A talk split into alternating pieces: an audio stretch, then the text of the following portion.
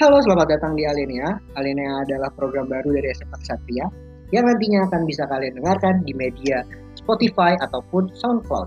Hari ini kita akan membahas seberapa kenal sih kita dengan bahasa Indonesia dan kali ini kita sudah bersama narasumber yang sudah kita kenal juga yaitu Kak Nurohmawati. Halo. Hai, apa kabar semuanya?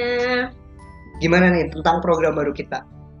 Wah, ini sih keren banget ya kak ya. Soalnya uh, dengan adanya program Alinea tadi, hmm. kita bisa membahas berbagai hal gitu kan. Nah, jadi program Alinea ini bisa kalian dengarkan nantinya di Spotify ataupun SoundCloud dan uh, ini adalah episode pertama. Ya semoga aja kita akan membahas isu-isu yang lagi menarik lagi di uh, masa yang akan datang. Pada saat hari ini kita akan membahas sesuatu yang sangat penting nih karena kita uh, menyambut bulan bahasa pada bulan Oktober ini kita akan membahas tentang seberapa kenal sih kita dengan bahasa Indonesia. Nah, bisa diceritain dulu kan Romawati itu sebagai apa di SMK Kesatria? Ya, saya di sini sebagai salah satu guru bahasa Indonesia. Uh, sudah mengajar kurang lebih tiga tahun, tapi belum genap ya tiga hmm. tahunnya. Dan saya di sini berpartner bersama Ibu Nini. Ya, bagi kalian yang di SMK Kesatria, pasti kalian mengenal dua guru itu. Oke, pertanyaan yang pertama. Um, saya cukup menarik tentang bahasa karena bahasa ini kan menciptakan realita ya. Hmm. Tanpa realita, bahasa itu kan nggak ada. Jadi saya mau membahas yang um, bahasa tuh penting gak sih bagi perkembangan diri kita menurut kamu gimana? Bahasa itu jelas penting ya. Kalau ditanya penting nggak sih? Jawabannya pasti penting. Karena bahasa itu uh, alat komunikasi. Semua hal yang kita kenal itu pasti berkaitan dengan bahasa. Iya.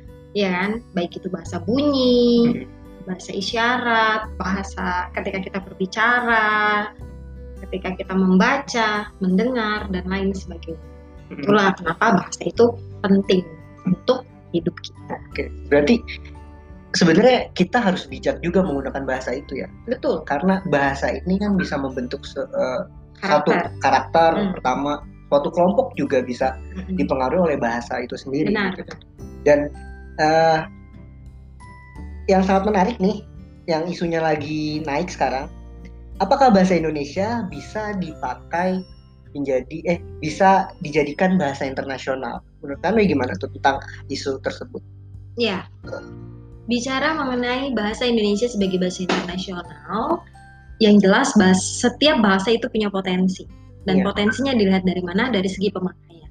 Bahasa Indonesia sendiri saat ini sudah banyak sekali digunakan dan dipelajari di uh, seluruh dunia ya mungkin nggak hmm. seluruh dunia banget sih tapi maksudnya dari um, apa namanya benua-benua yang ada di dunia ini itu hampir sudah mempelajari bahasa, bahasa Indonesia. Indonesia gitu kayak misal di Tunisia itu kan masuk ke bagian Afrika ya hmm. itu sudah mempelajari bahasa Indonesia kemudian uh, di Eropa sendiri baik itu di Belanda Rusia Inggris uh, Jerman dan lain sebagainya beberapa beberapa negara-negara besar di Eropa itu pun sudah mempelajari bahasa Indonesia.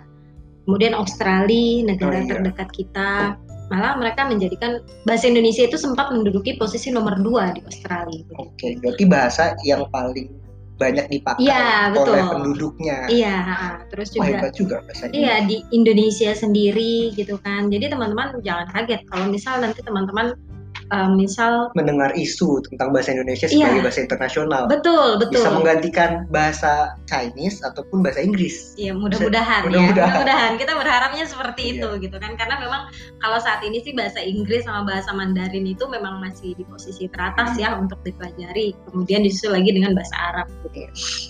Uh, kalau misalnya Patara nih, misal uh, Katara pergi haji gitu. Terus nanti mereka bicara bahasa Indonesia, pedagang-pedagang di sana yang nggak usah kaget Oke, okay, gitu. berarti bisa dibilang perkembangan bahasa di suatu negara itu bisa dibilang kita bisa melihat cara pemakaian di suatu daerah tersebut apakah banyak orang yang memakai bahasa itu ataupun enggak gitu ya? Iya, dari pemakaian dari dari mempelajari juga bidang akademisi. Misal di Tiongkok sendiri ya di China itu sudah banyak sekali universitas-universitas yang membuka program bahasa Indonesia jurusan ya. Jadi sama kayak misalnya di sini oh ada jurusan sastra Inggris, oh ada jurusan pendidikan bahasa Inggris.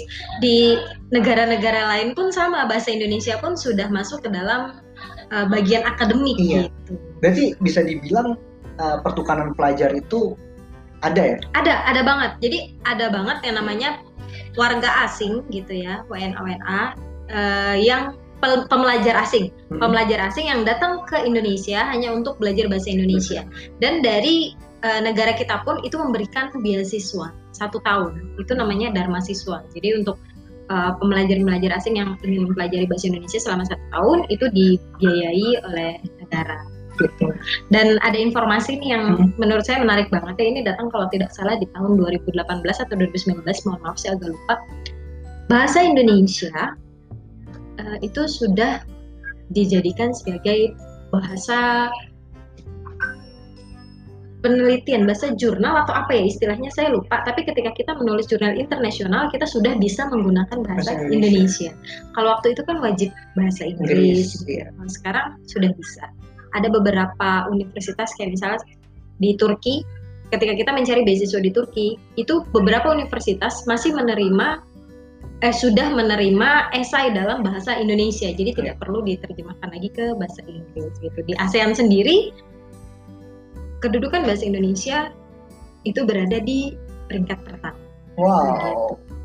Um, jadi ini mengerucut ya saya pertanyaannya hmm. jadi mengerucut. Uh, gimana syarat bahasa Indonesia itu menjadi bahasa internasional? Ada nggak sih syaratnya untuk bahasa Indonesia itu dijadikan bahasa internasional seperti Inggris ataupun Mandarin? Kan kalau Mandarin kita udah di akademis uh, kurikulum kita juga ada kan uh, pelajaran bahasa Mandarin hmm. gitu. Di sekolah kita juga ada bahasa Mandarin. Nah, gimana bahasa Indonesia ini syaratnya apa aja gitu?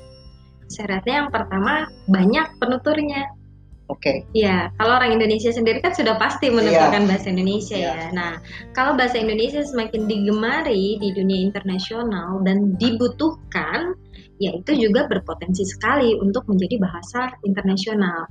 Tidak hanya di bidang akademik, misal di sektor ekonomi.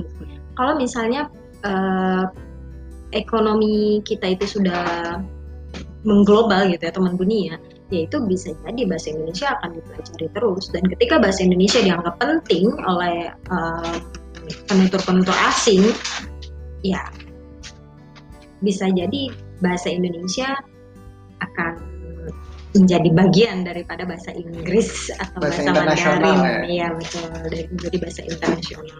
Sekarang aja sih udah banyak gitu ya gitu dengan berbagai kepentingannya.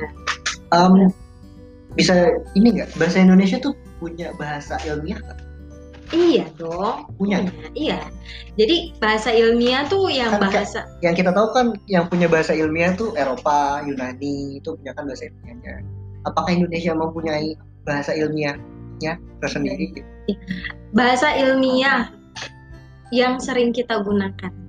Sekarang saya tanya nih, Katara waktu bikin skripsi pakai bahasa Indonesia atau bahasa lain? Indonesia. Nah, itu udah menjadi bagian dari bahasa ilmiah kayak tadi saya bicarakan ketika kita menulis esai um, penelitian dan lain sebagainya kemudian itu dijadikan jurnal uh, internasional dan kita boleh menggunakan bahasa Indonesia berarti bahasa Indonesia Dipandang. punya bahasa ilmiah atau tidak punya. iya karena bagaimana kita mengkategorikan bahasa itu bahasa gaul atau bahasa ilmiah itu dari segi pemakaian uh, misal ketika kita bertemu dengan presiden apakah kita akan menggunakan bahasa tuturan sebagaimana kita bicara dengan teman sebaya? Tidak kan? Ketika kita membuat tugas atau skripsi, apakah kita akan menggunakan bahasa surat kepada teman kita? Seperti kita tulis untuk teman kita kan tidak. Jadi bahasa itu ya tergantung bagaimana kita memakainya, bagaimana kita menggunakannya kepentingannya apa? Hmm. Karena di sini kita berbicara juga bahasa sebagai fungsi. Itu apa tuh bahasa sebagai fungsi? Iya. Bisa dijelasin nggak? maksudnya bahasa itu nantinya berfungsi untuk apa? Apakah sekadar uh, alat komunikasi saja atau misal bahasa itu berfungsi juga untuk misal um, kepergaulan, pendidikan dan lain sebagainya. Oke, okay. um, ini juga menarik nih isu-isu yang uh, belakangan yang kita dengarkan atau kita temui bahwa pernah dengar nggak isu tentang kata anjay? Oh iya, nah, kemarin kata, hangat banget iya, tuh ya. Kata anjay ini kan bisa dibilang uh, ingin dihapuskan gara-gara fungsinya memang tidak baik dipakai gitu ya. Bisa dibilang oleh sang uh, apa namanya? pelapor. Pelapor bisa dibilang itu bahasa yang tidak baik digunakan dan hmm. bahasa anjay ini mau dihilangkan dari muka bumi ini. Muka bumi ini. ah, sebenarnya mau dihilanginnya tuh gimana sih dari mana gitu? Apakah kata-kata itu apa ataupun kalimat-kalimat bahasa Indonesia itu bisa diperbarui nggak sih ataupun bisa dihilangkan nggak sih dari dari uh, apa namanya uh, pemakaiannya? Oke. Okay.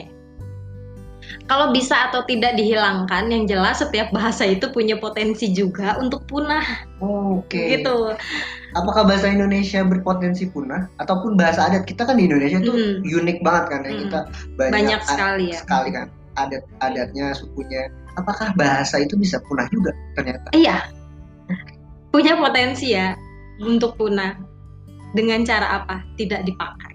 Itu punya potensi. Jadi kalau tadi dibilang kata anjay akan dihilangkan. Mau menghilangkannya dari mana? Dari kamus. Memang belum ada di kamus. Di KBBI 5 nih yang terbaru baik itu versi daring ataupun luringnya, kata anjay itu belum masuk ke dalam entry-nya gitu kan Nah, mau dihapusnya dari mana? Otomatis uh, dari segi pelarangan, hmm. ya kan? Kalau misalnya sudah dilarang kata anjay untuk digunakan, ya hilang. Kalau semua patuh, tapi kalau masih ada yang menggunakan itu tidak akan hilang kalau menurut saya gitu kan. Hanya saja saya sih berharapnya uh, kita itu bisa bijak ya dalam dalam menggunakan, menggunakan bahasa gitu kan. Misal kata anjay sendiri. Kata anjay tentu tidak baik ketika kita menuturkan itu misal kepada orang yang lebih tua, kepada orang tua kita, kepada guru kita, atau misal adik kita yang belum bisa memahami hmm. gitu kan. Karena itu akan menjadi pendidikan yang kurang baik. Gitu. Jadi kalau uh, misal penutur itu bicara sama teman sebayanya, teman tongkrongan yang memang sudah paham konteks anjay itu seperti apa, Iya, menurut saya itu terserah ya hmm. gitu, terserah. Yang jelas memang secara konotasi kata anjay sendiri memang konotasinya itu kurang baik. Kurang baik.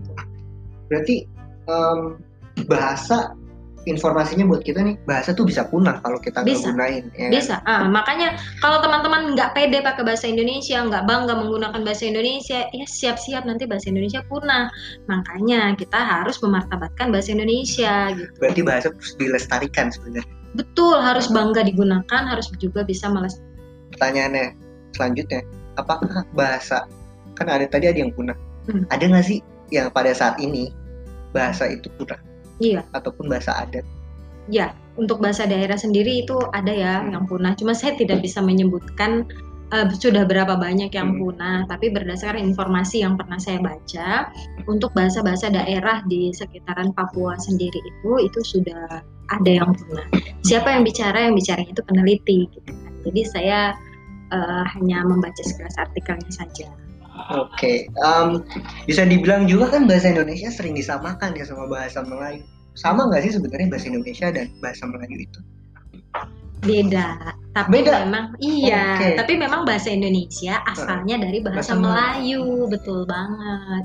Kalau di sebelum Sumpah Pemuda itu ya bahasa Indonesia masih disebutnya bahasa Melayu. Kalau hmm. saya melihat nih ya sedikit dari sejarahnya gitu kan. Dulu sejarah uh, ejaan bahasa Indonesia itu disebut sebagai ejaan Van Opvision. Hmm. Itu tahun 1901.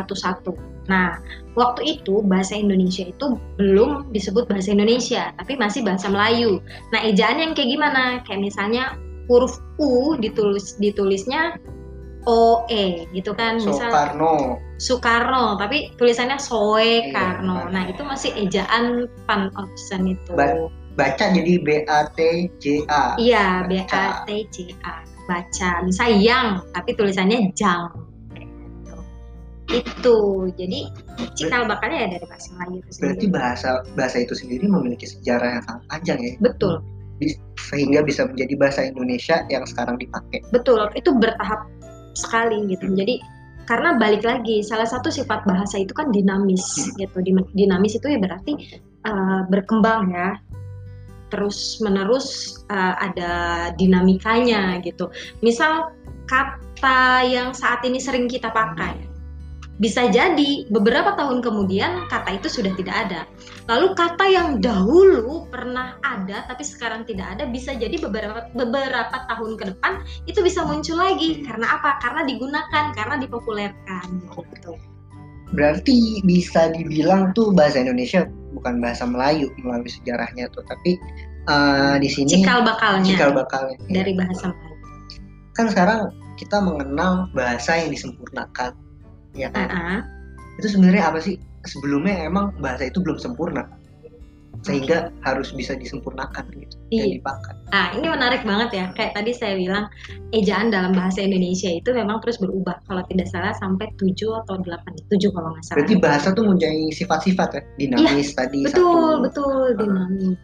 Salah satunya dinamis itu. Nah, tadi ejaan yang pertama tadi tuh, Mhm. yang pakai oe dan itu itu itu berubah lagi tuh menjadi ejaan Suwandi. Kalau nggak salah itu di tahun 1947 Hmm. berubahnya di mana? Berubahnya huruf yang tadinya oe itu kan diftong ya disebutnya Iya. huruf diftong huruf itu tuh diubah jadi eh, sebutan yang sering kita dengar. Misal Soekarno kan Soekarno. Oh oe-nya itu jadi u. Nah itu eh, bermula di tahun 1947 sendiri gitu ejaannya mulai berubah disebutnya ejaan ejaan Oh, Suwandi oke. Nah, Suwandi ini siapa sih? Gitu kan. Nah, Pak Suwandi ini tadinya eh, Menteri Pendidikan eh, dan Kebudayaan kalau sekarang. Ya, berarti bisa dibilang peneliti juga nggak sih itu Pak Suwandi. Ya, mungkin ya bisa Hmm. jadi peneliti atau pemerhati bahasa mungkin ya. Karena saya juga kurang begitu mengenal beliau, jadi saya hanya mengetahui sedikit saja gitu. Nah, terus kayak misal dulu Pak Tara kan suka dengar atau baca novel-novel zaman dulu nih. ya oke. Itu kalau misalnya Katara baca novel Iwan Simatupang ada tuh tulisan rakyat ditulisnya bukan pakai K tapi Iya. pakai apostrof apostrof tuh yang kutip satu itu. Iya. jadinya ra kutip di atas satu yat gitu kan. Nah di tahun 1947 itu juga itu berubah tuh jadi apostrof itu dihapuskan diganti huruf K jadinya rakyat, Rakyat. begitu bisa dibilang sejarahnya. bahasa itu juga bunyi ya Betul, karena bahasa memang bunyi. Kayak misalnya kita ngetuk nih Pak, itu juga udah jadi bahasa. bahasa Kayak misal ada yang mengetuk pintu, tok tok.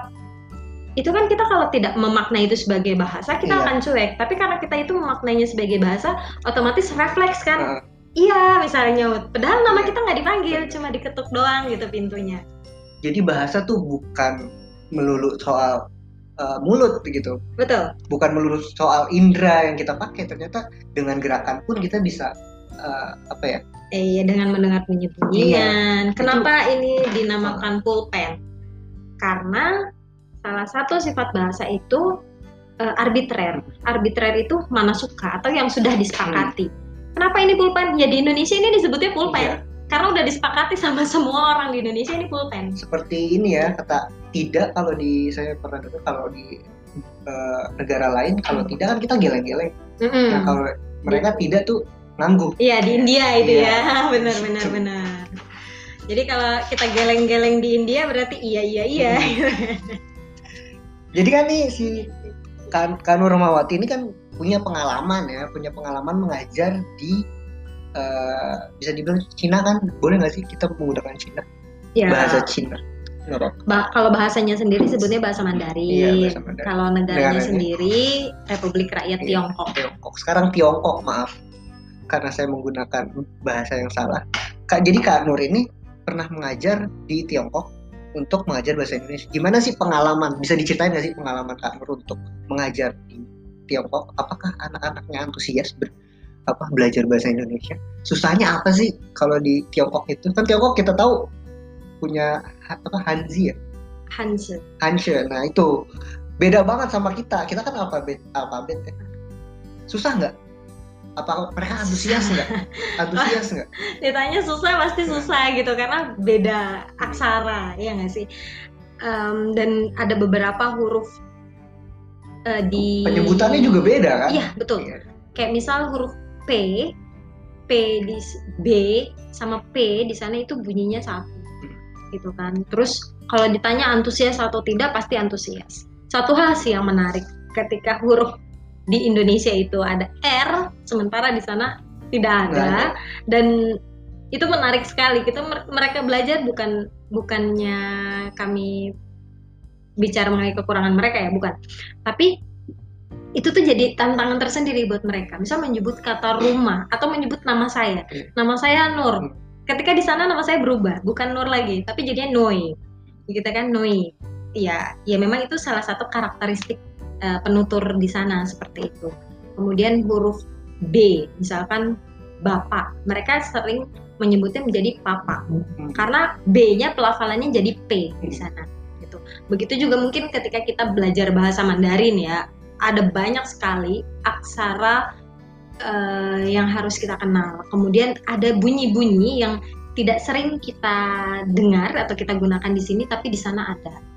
Jadi salah satu sifat bahasa lagi nih Pak Tara hmm. unik unik gitu iya unik karena setiap bahasa itu pasti punya karakteristiknya nah kalau di di di Tiongkok sendiri banyak pembelajar yang mempelajari bahasa Indonesia dengan antusias bahkan mereka tidak cukup mempelajari hanya di sana saja mereka juga sampai ada yang datang ke Indonesia khusus untuk mempelajari bahasa Indonesia, baik melalui jalur beasiswa yang pemerintah ataupun misal kerjasama setiap universitas, begitu. Jadi nah, misalnya orang asing datang ke Indonesia, hmm. belajar belajar bahasa Indonesia di mana? Apakah ada lesnya? Ada, ada yang belajar di universitas, hmm. ada juga yang belajar di kursus, kayak gitu. Kursusnya itu, namanya apa? Ya, carinya berarti kursusnya BIPA ya. BIPA itu kan bahasa Indonesia bagi penutur asing gitu. Kak Nur, uh, di BIPA ada kaitannya nggak sama BIPA? Saya, iya. iya. Saya sebelum mengajar di Satria, saya tadinya posisinya um, apa di BIPA? Saya di BIPA. Kalau sekarang, hmm. kan BIPA itu ada asosiasinya ya. Saya terlibat di pengurusan. Nah, kalau sekarang, tapi memang untuk pengajaran sudah satu tahun ini saya tidak yeah. mengajar BIPA gitu. Cuma saya masih terlibat di kegiatan-kegiatan BIPA. Sebelumnya saya mengajar BIPA di Jakarta Taipei School hmm. dan di Universitas Negeri Jakarta. Oke.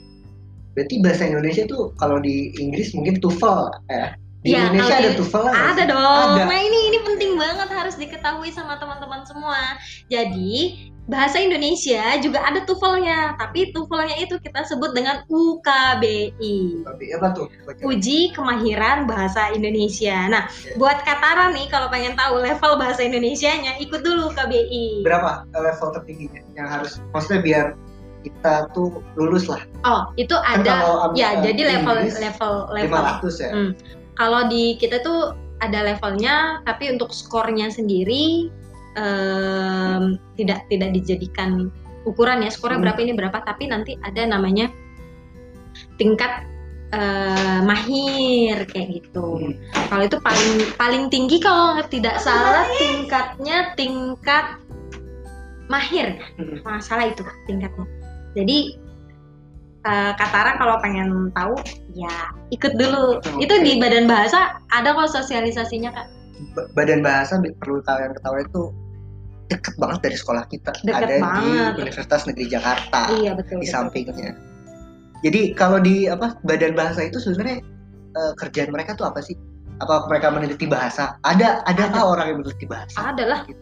ada kan itu badan bahasa dan pusat perbukuan ya di sana itu kalau saya tidak salah selain meneliti mem, meneliti bahasa meneliti sastra okay. di situ juga berbicara eh berbicara uh, juga menangani kayak misalnya membuanakan bahasa Indonesia hmm. gitu kan. Kemudian juga mengenai bahan ajar bahasa Indonesia itu sendiri juga dan lain sebagainya yang berkaitan dengan bahasa dan sastra uh, Indonesia juga hmm. daerah gitu. Oh ya kak, tadi kalau nggak salah tingkat tingkat paling atasnya itu tingkat unggul. Oh unggul. Ha, unggul. Okay.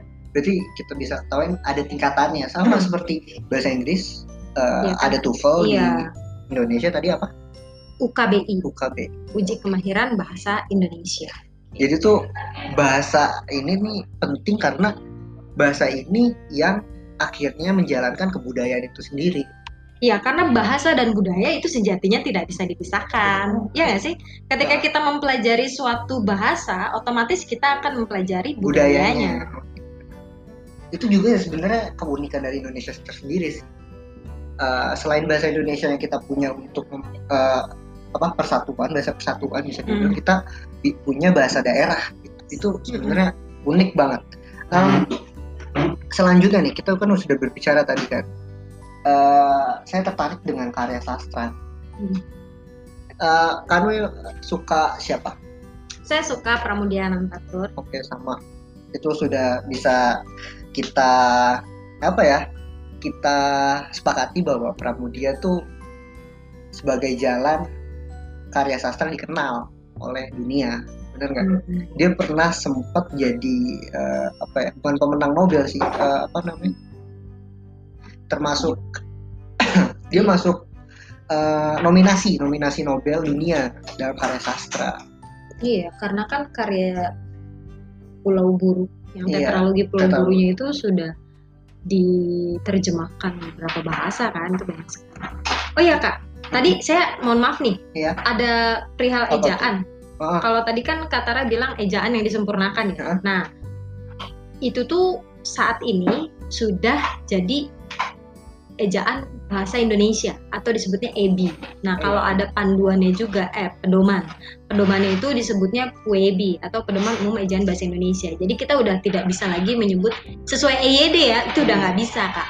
Jadi sekarang tuh udah bilangnya sesuai dengan PUEBI ya hmm. gitu. Oke. Okay. Uh -uh balik lagi nih ke karya sastra ya karena sastra dan bahasa tuh nggak bisa di nggak bisa di apa namanya dipisahkan dipisahkan karena yang tadi kita bilang bahasa itu kan menjalankan suatu kebudayaan hmm. dan sastra ini sebenarnya kebudayaan ya dari bahasa nih dan saya setuju bahwa Pramudia itu dalam tetraloginya karena pada saat itu karya sastra yang apa ya yang bisa memancing rasa nasionalis. nasionalisme itu karyanya sastranya para Mudia Natatur. Hmm. Kanur punya buku yang mana?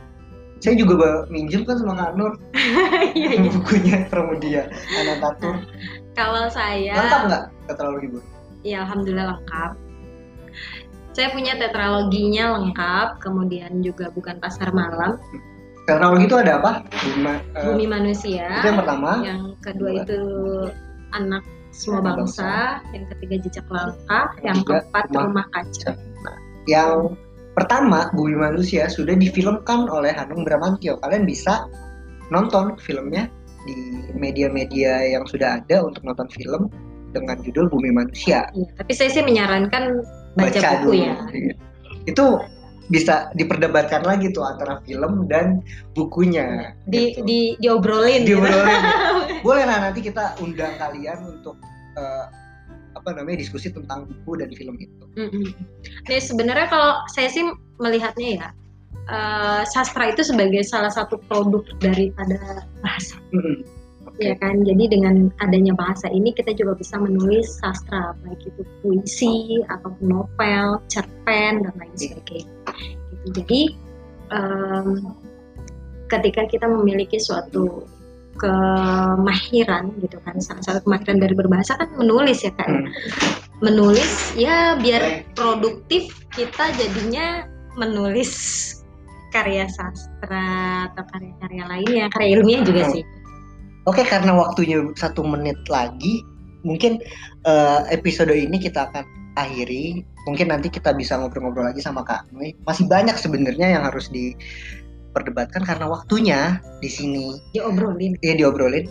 Kita waktunya sudah sedikit. kita sudahi saja. Terima kasih Kak Nur atas Sama-sama. informasinya.